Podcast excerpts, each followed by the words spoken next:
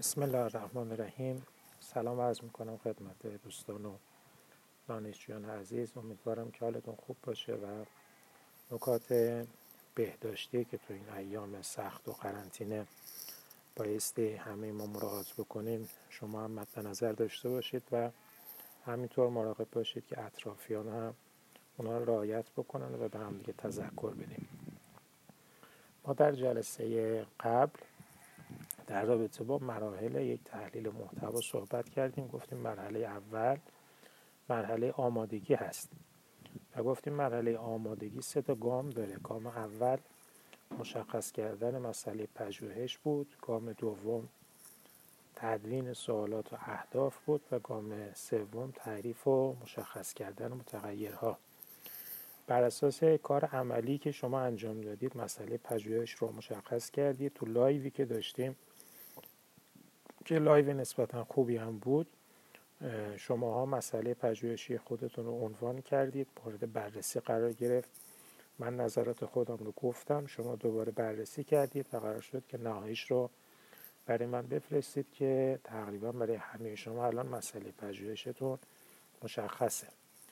منتها این همونطور که از اسمش هم مشخصه گام اول هستش. ما در گام اول تحلیل محتوا هستیم. شما یک کتابی رو انتخاب کردید الان در گام یکش هستید. و مسئله پژوهشتون هم مشخص شده.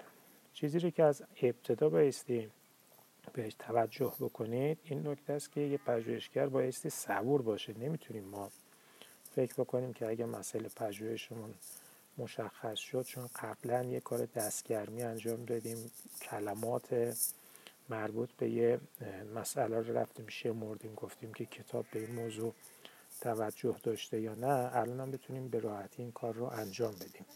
اون فقط دستگرمی بود برای اینکه شما ببینید که کاربرد ساده تحلیل محتوا چیه. من اینجا سعی می‌کنم که قسمت های بعدی و گام های دو سه رو یه مقداری بیشتر براتون توضیح بدم تا شما وارد کار عملی تو این رابطه هم بشید. ببینید الان مسئله پژوهشی همه شما مشخص شده. اما الان گام دوم اینه که شما سوالات و اهداف رو مشخص بکنید. منظور از سوالات و اهداف یعنی چی؟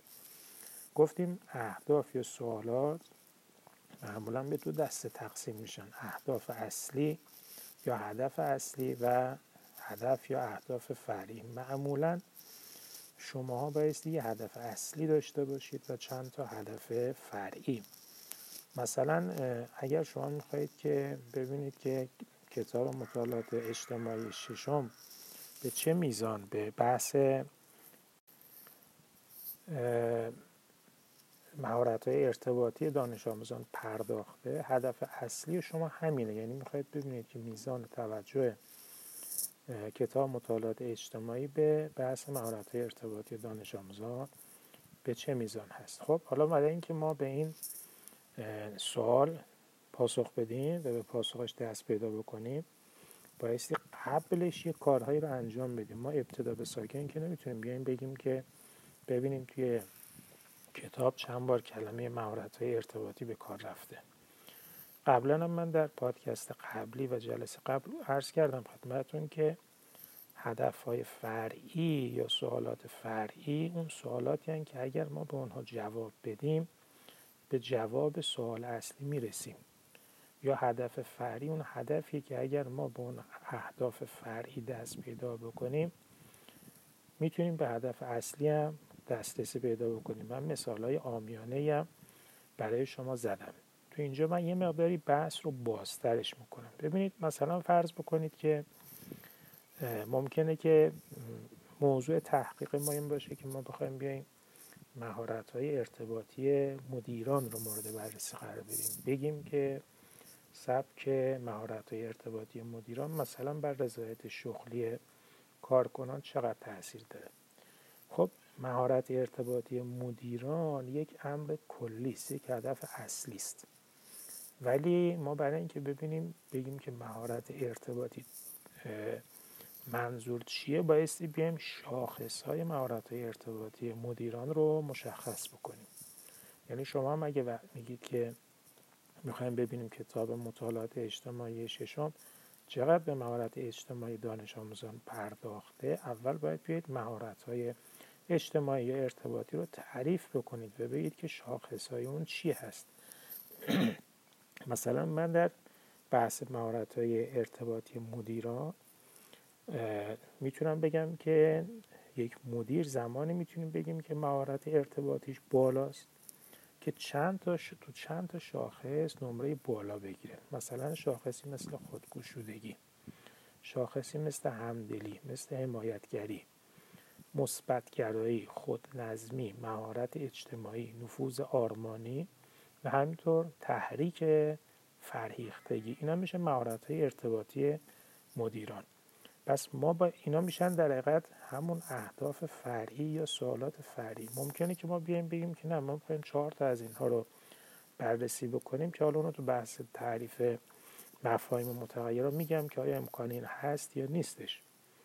پس ما وقتی که داریم صحبت می‌کنیم از یک هدف فرعی منظور اینه. پس باید شما الان گرایشتون توی چند روز آینده بره به این سمت که خب حالا من که می‌خوام تحلیل محتوای کتاب درسی بکنم از منظر مثلا مهارت ارتباطی از منظر توجه به محیط زیست از منظر نظم پذیری حالا برم مثلا اگه نظم پذیری بگم شاخص های نظم پذیری شاخص های قانونگرایی هر کدوم از اینایی که شما انتخاب کردید عناوین رو این شاخص ها چی هست؟ این شاخص هاش رو مشخص بکنم. ممکنه شما بگید که این شاخص رو از کجا در میاریم؟ شما بایستی برید سراغ منابع معتبر یعنی بررسی بکنید.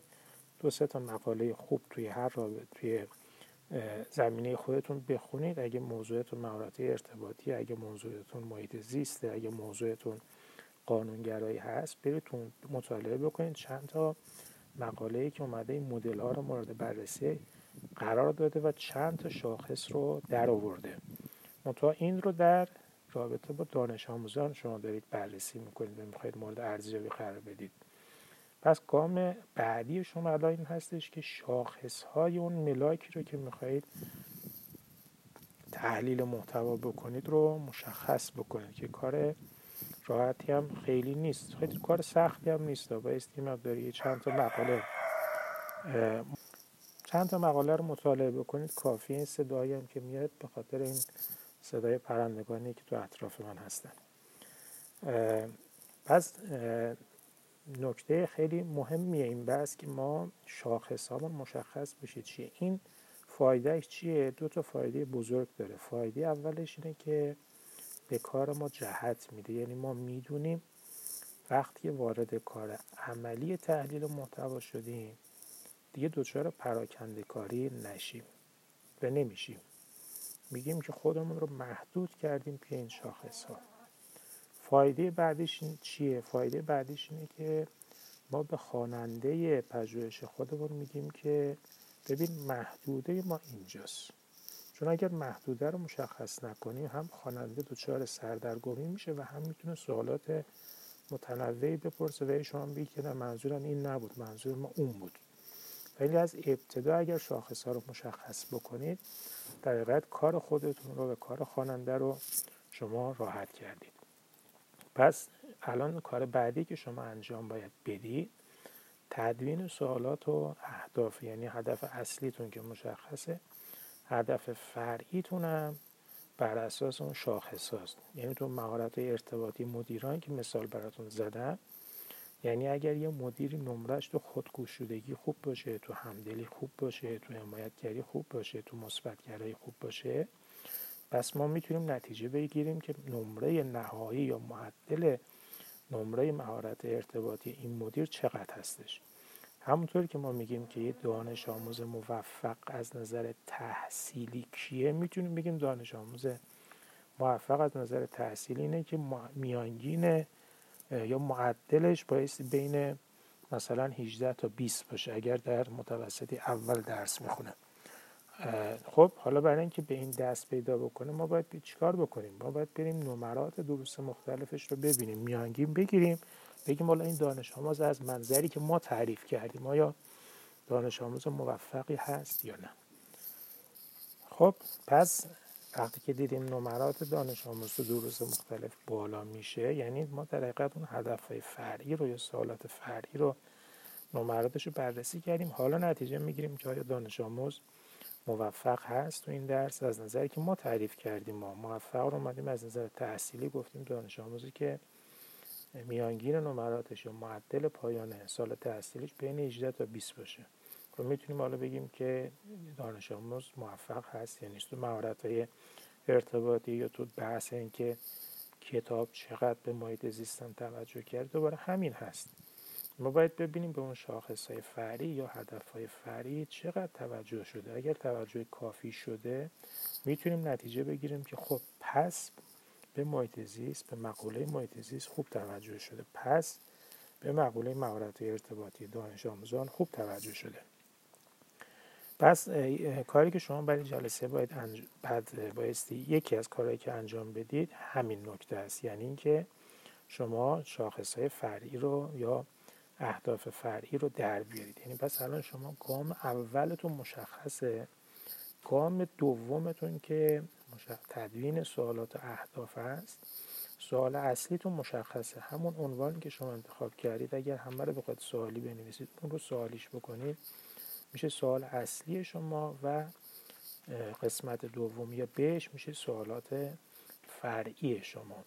که تو اینجا بحث شاخص ها مطرح شما باید شاخص ها رو مشخص بکنید. آیا کتاب مثلا مطالعات ششم در میزان توجه به این شاخص موفق بوده یا نبوده؟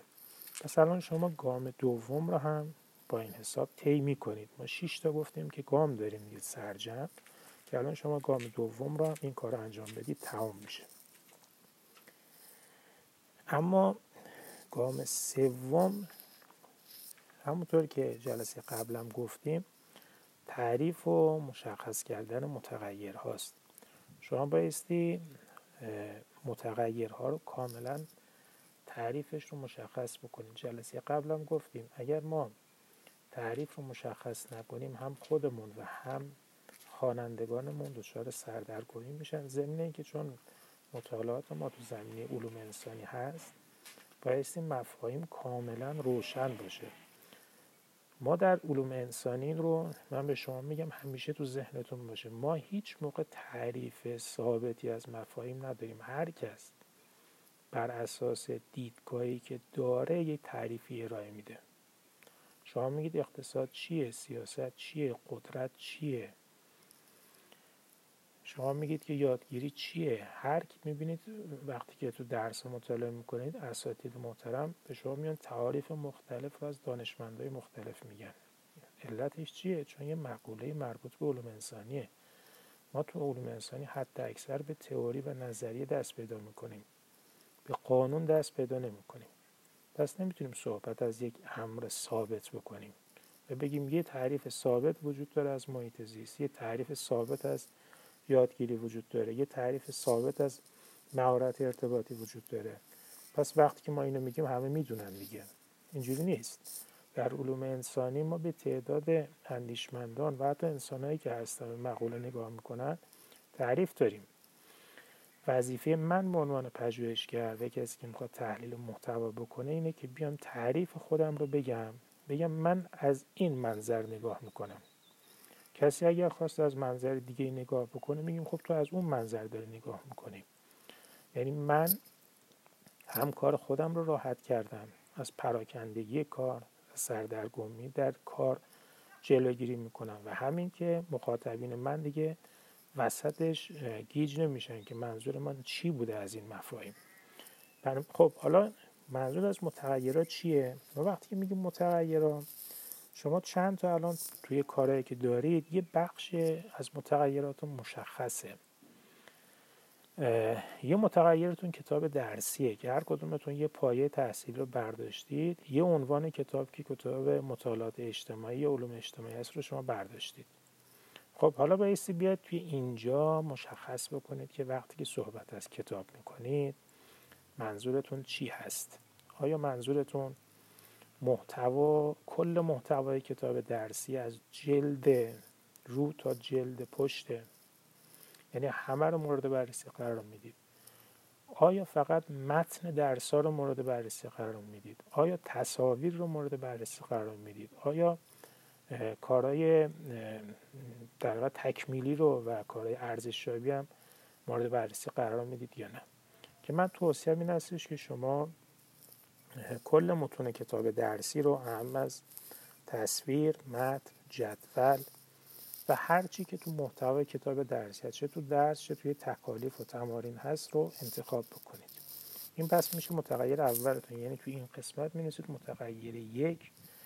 کتاب مطالعات اجتماعی جلوش دو تا نقطه می‌ذارید. تعریف می‌کنید که منظور ما از کتاب مطالعات اجتماعی ششم این قسمت هاش هستش. مشخص می‌کنید. حالا جمله بندیاش با خودتون.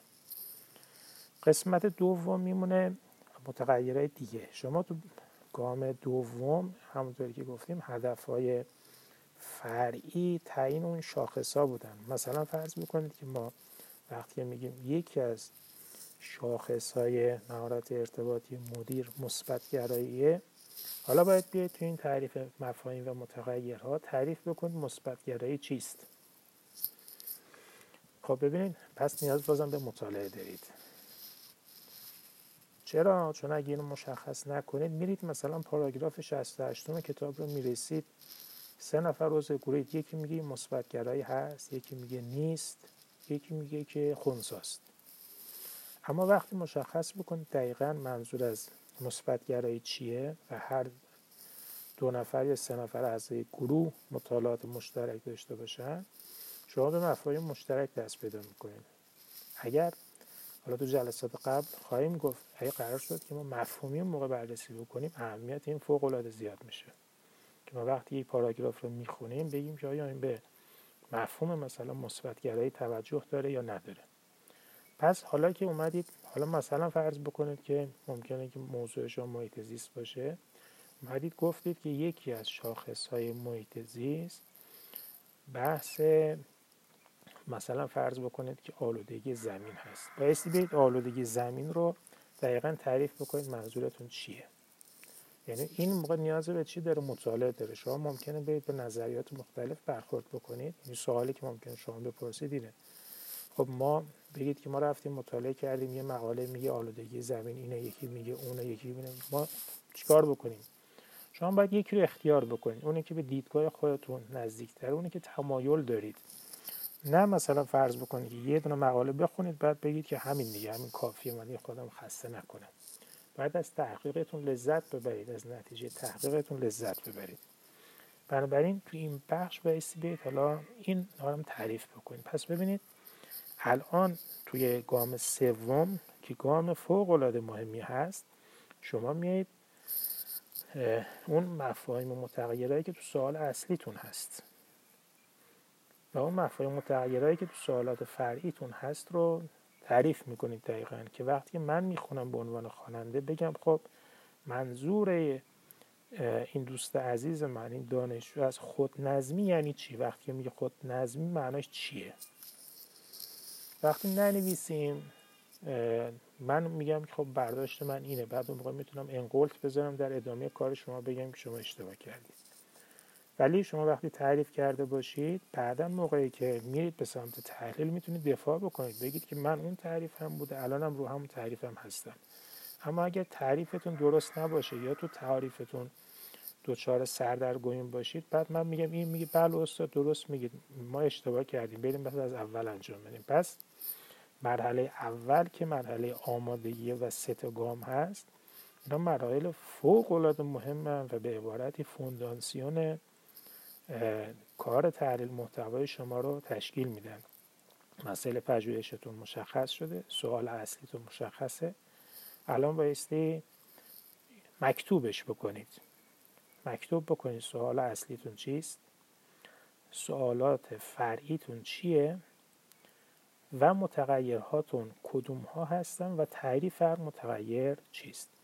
من خواهشی که از شما دارم این رو برای جلسه بعد انجام بدید و برای من بفرستید. من حالا توی سایت هم می‌گذارم. یه نکته هم در رابطه با این تغییری که یا روش جدیدی که توی آموزش مجازی هست ما هر دو تا روش رو همگام پیش میریم. یعنی هم از طریق سایت LMS دانشگاه فرنگی استان تهران جلو میریم. هم روشی که تا الان از طریق شبکه اجتماعی دنبال کردیم رو جلو میریم. همگام با همدیگه تا همدیگر بتونن پوشش بدن و ما در حقیقت دو رسانه یا سه رسانه باشیم محدود به یه جا نشیم که اگر یه جا اشکال پیدا کردیم جای دیگه ما پشتیبان داشته باشیم.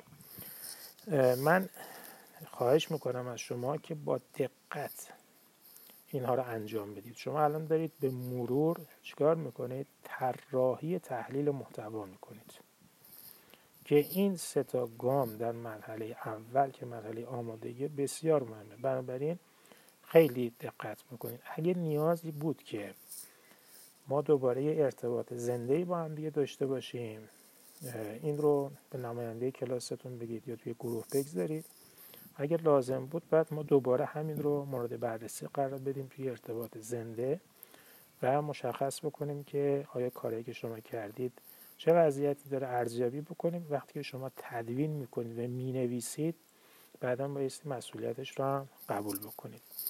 امیدوارم که روزهای خوبی رو پشت سر بگذارید و از این روش آموزشی هم ما بتونیم خوب استفاده بکنیم. شما هم دارید یاد می‌گیرید که وقتی معلم شدید و اگر دچار بحران شدید چگونه باید حرکت بکنید؟ ارزیابی من اینه که هم شما دانشجویان عزیز دارید خوب کار می‌کنید هم روند داره خوب پیش میره و شاید این یه تحولی باشه تو همراه آموزش که ما بتونیم خیلی از هزینه ها رو صرف جویی بکنیم یا جهت بدیم توی بحث کیفیت بخشی. این یه مقدارم بستگی به شما داره که شما چقدر همراهی بکنید. تا الان که همراهیتون خوب بوده از این به بعدم درخواست می‌کنم که همراهیتون همینجوری ادامه داشته باشه. مطمئنم وقتی که شما این کار رو تمام بکنید خودتون لذت می‌برید. یعنی محصول دست خودتون رو می‌بینید و احساس غرور و شادابی به شما دست میده. من تو پایان دوباره توجه به نکات بهداشتی مربوط به مقابله با کووید 19 رو به شما توصیه می‌کنم. توجه هم بکنید. فکر نکنید که این مسئله مهار شده. مخصوصا اگر تو شهر تهران و اصفهان شهرهایی که روند سعودی دارن خیلی دقت بکنید قرنطینه رو رعایت بکنید. خسته نشید. خسته نشدنش اینه که خودتون رو با بحث مطالعه و انجام این کارها بتونید عادت بدید و یه مقدار زیادی جلو بیفتید انشالله برای همتون آرزوی موفقیت دارم.